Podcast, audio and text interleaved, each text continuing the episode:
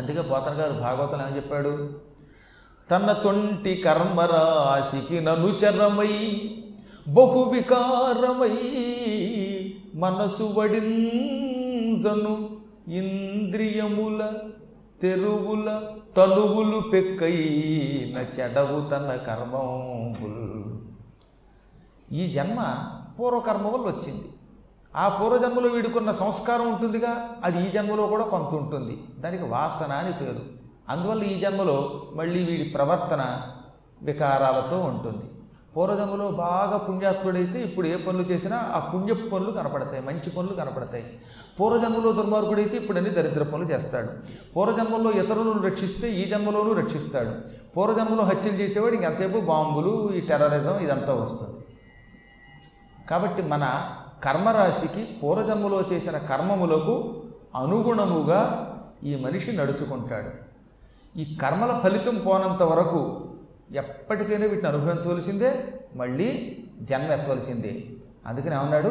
తనువులు పెక్కయిన ఎన్ని జన్మలెత్తినా చెడవు తన కర్మంబు తాను చేసిన కర్మ ఫలితం పోదు. అది పోవడానికి ఒకే ఒక్క మార్గం కర్మఫలి త్యాగం కర్మఫల త్యాగం కూడా అంత తేలికేం కదా మీరు ఎన్ని చేయండి ఓ మంచి పని చేశాక? అప్పుడు నాకేం సంబంధం లేదని ఊరుకోగలవా?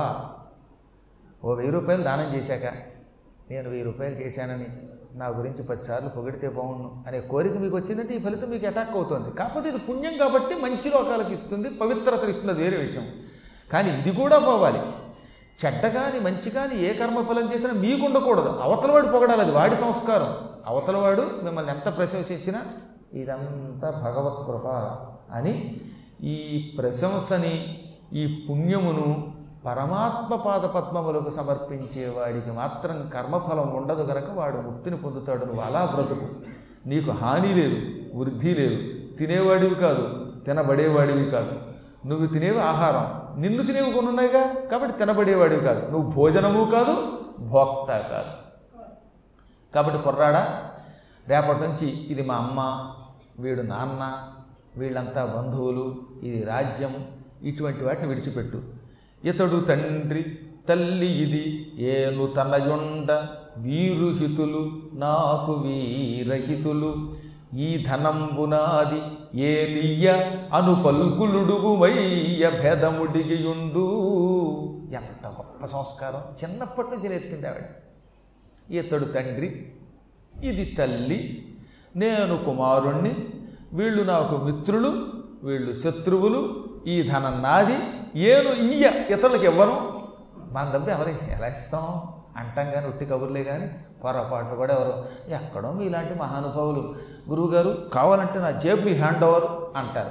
ఒక ఆయన అలాగే అన్నాడు. పురాణం అయిపోయినట్టు గురువుగారు నా సమస్తం మీదే ఈ జేబు హ్యాండ్ ఓవర్ అన్నాడు. తీరా జేబులో చేయడితే ఏం లేదు. అందుకే ఇచ్చేట ఆయన. అందుకని అనమాట ఎంత తెలియని వాడు ఎట్టాడు? వచ్చేటప్పుడే తెలుసు గురువుగారు ఇలాంటి ప్రాణం చెబుతాడని. అన్ని ఇంట్లో పెట్టి వచ్చాడు పాపం. అలా కాదు. మా పెద్దన్నయ్య అప్పుడప్పుడు హాస్యానికి పిల్లల్ని మా తమ్ముడిని ఏడిపించడానికి హ్యాండ్ ఓవర్ మీకు జేబులు అనేవాడు. ఏం ఉండవు అక్కడ. హ్యాండ్ ఏమిటి? నాకు వ్యాండది కాబట్టి దానివల్ల ఉపయోగం లేదు. నిజంగానే నేను ఇతరులకు ఇవ్వను అనే ఊహ ఇవన్నీ విడిచిపెట్టు. భేదం విడిచిపెట్టు. పుణ్యపాప కర్మాలని విడిచిపెట్టు. పాము కుబుసం విడిచినట్టుగా మానవుడు కర్మల పాశములను విడిచిపెట్టాలి. అప్పుడు వాడు శరీరం విడిచిపెట్టాక అపవిత్ర శరీరం పొందడు ఒకవేళ పొందిన యోగ శరీరం పొందుతాడు గనక తరిస్తాడు అని రకరకాలుగా చెప్పి అతన్ని మూడేళ్ళు వచ్చేదాకా ఏది మూడో రోజు నుంచి మొదలెట్టి మూడేళ్ళు వచ్చేదాకా యోగి వై బతుకు ప్రపంచంలో పరమాత్మను చూడని చెప్పేది. కుమారుడు మూడో ఏడు నడగానే తండ్రి దగ్గరికి బుల్లి బుల్లిగా నడుచుకుంటూ వెళ్ళి నాన్నగారు నాకు ఈ సంసారం వద్దు నేను అడవికి పోతున్నాను అన్నట్టు. మూడేళ్ళ కుర్రాడు. అసలు మూడేళ్ళ కుర్రవాడు మాట్లాడడమే కష్టం అంటే అటువంటిది ఆ కుర్రవాడి పూర్వజన్మ సంస్కారం తల్లి యొక్క ప్రేరణ వల్ల తండ్రికి నమస్కరించి తండ్రి ఏదో అనబోతుంటే తల్లి అంది వాడి సంగతి నాకు తెలిసి వెళ్ళనివ్వండి అంది. ఆయన ముక్కు మీద వేలేసుకున్నాడు ఆవిడ వెళ్ళిపోయింది. గృహస్థత్వం విడిచి చనిగే ఆ ఇల్లు విడిచిపెట్టి అడవికి వెళ్ళిపోయాడు. ఓ చెట్టు కింద కూర్చొని తపస్సు చేసుకోవడం మొదలెట్టాడు. ఆ తర్వాత వీడు వెళ్ళిపోయిన తర్వాత మళ్ళీ ఉన్న కొడుకు పోయాడు కదా ఆయన ఇంకో సంతానాన్ని పొందాడు. ఈసారి ఆ కుమారుడికి సుబాహుడు అని పేరు పెట్టాడు తండ్రి. మళ్ళీ వీడు అని నవ్వావా? ఇదివరకు కుర్రాడికి పేరు పెట్టగానే నవ్వావు వాడు కాస్త వెళ్ళిపోయాడు. ఇప్పుడు వీడేమవుతాడు? అన్నాడు తండ్రి. మళ్ళీ సుబాహుడికి మూడో రోజు నుంచి నెత్తిని మురుతూ ఇలాగే చెప్పింది. మూడేళ్ళు నిండాయి వీడు బుడిబుడి బుడి అడుగులు వేసుకుంటూ వడివడిగా నడుచుకుంటూ తండ్రి గారి కాళ్ళకి నమస్కరించి నే పోయేస్తా అన్నాడు. మళ్ళీ తల్లి వెళ్ళి రానివ్వండి అంది. వీడు అడవికి పోయాడు. రెండో వాడు కూడా పోయే. దాంతో అయిన మళ్ళీ మూడో సంతానానికి అన్నాడు. వీడికి శత్రువర్ధనుడు అని పేరు పెట్టాడు. అని మళ్ళీ నవ్వింది ఆవిడ. నవ్వావా తల్లి? అన్నాడు ఈయన. వీడు అంతే. మూడేళ్ళు నిండగానే వెళ్ళిపోయాడు. నాలుగోసారి ఇంకొక కొడుకు పుట్టాడు. ఈసారి కోలయాసుడు కుమారుడి ముఖాన్ని చూచి ప్రేమగా ముద్దెట్టుకుని ఈసారి నేను పేరు పెట్టను. ఇక నా పని అయిపోయింది మొదటిసారి విక్రాంత అని పేరెట్టాను. నువ్వు నవ్వావు. వాడికి వేదాంతం బోధించావు. వాడు కాస్త అడవికి పోయాడు. సుబాహుడు అని పేరెట్టాను.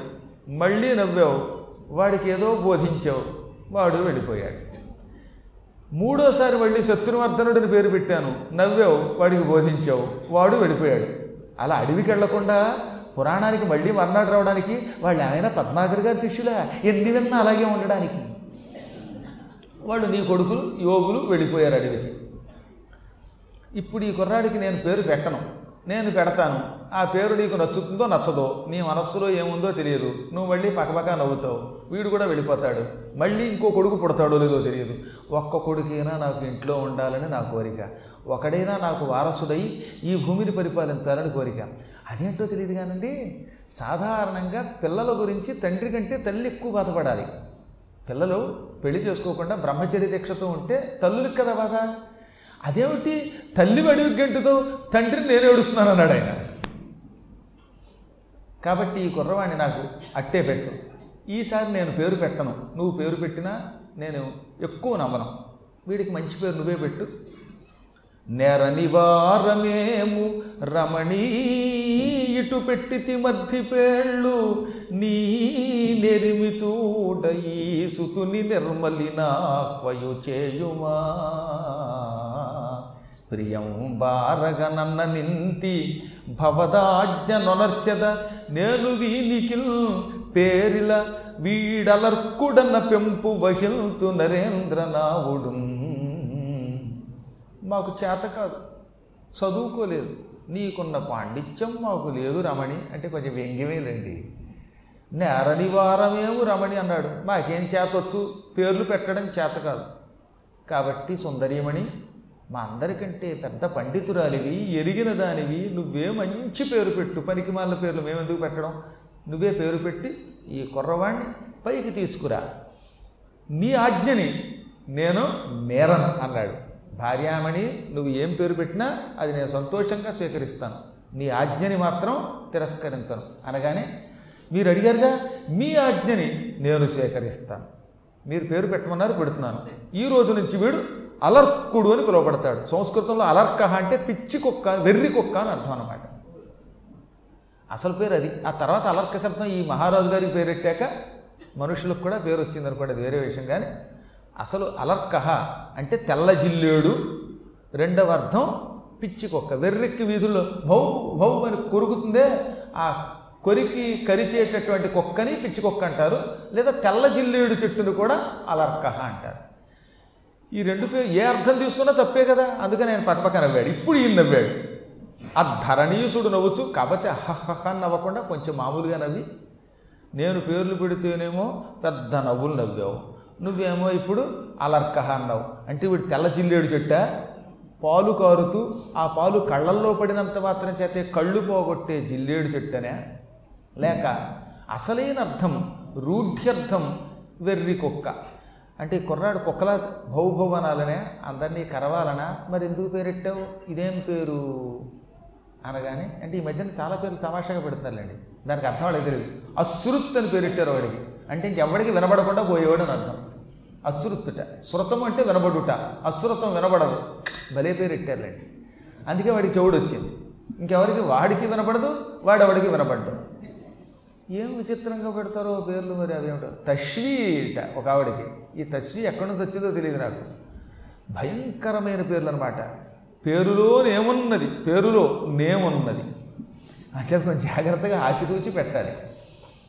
నువ్వేమిటి పేరు పెట్టావనగానే అప్పుడు ఆవిడ అన్నది నువ్వు పెట్టిన పేర్లకి నా పెట్టిన పేర్లకి పెద్ద తేడా ఏమన్నది? అనగా నేను పెట్టిన పేర్లు అందంగా లేవా? ఇది కుక్క కదా నేను కుక్క పేర్లు పెట్టలేదుగా అన్నాడు ఆయన అయితే చెబుతున్నాను నేను విక్రాంతుడంటే ఏమిటి? ఒకచోటి నుండి వేరొక చోటి కరుగుట క్రాంతి నా బరుగు. క్రాంతి అంటే అర్థం ఏమిటి? క్రాంతి అంటే ఒక చోట నుంచి ఇంకొక చోటికి వెళ్ళుట. పెద్దాడికి విక్రాంతని అని పేరెట్టావు. వాడు ఎక్కడికైనా ఒక చోట నుంచి ఒక చోటకి కష్టం లేకుండా వెళ్ళేవాడు. అలా పెడతాడా వాడు ఏమన్నా? ఒక చోట నుంచి ఒక చోట కష్టం లేకుండా పెడతాడా?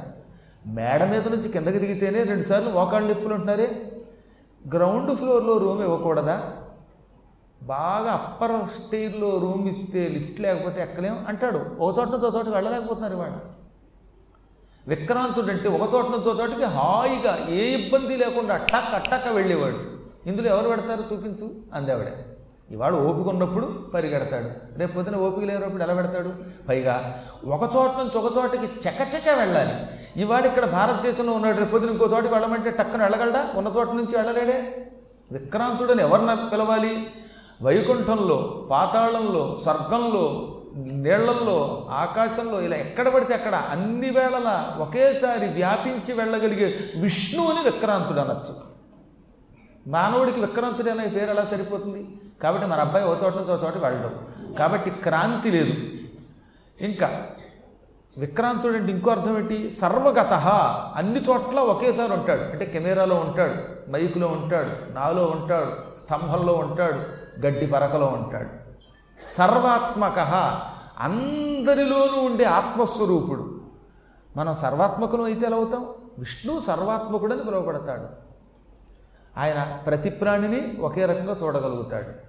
ఇంకా సర్వభూతేశుడు సకల ప్రాణుల్ని పరిపాలించాలి. అన్ని ప్రాణుల్ని మనక్కడ పరిపాలిస్తాం.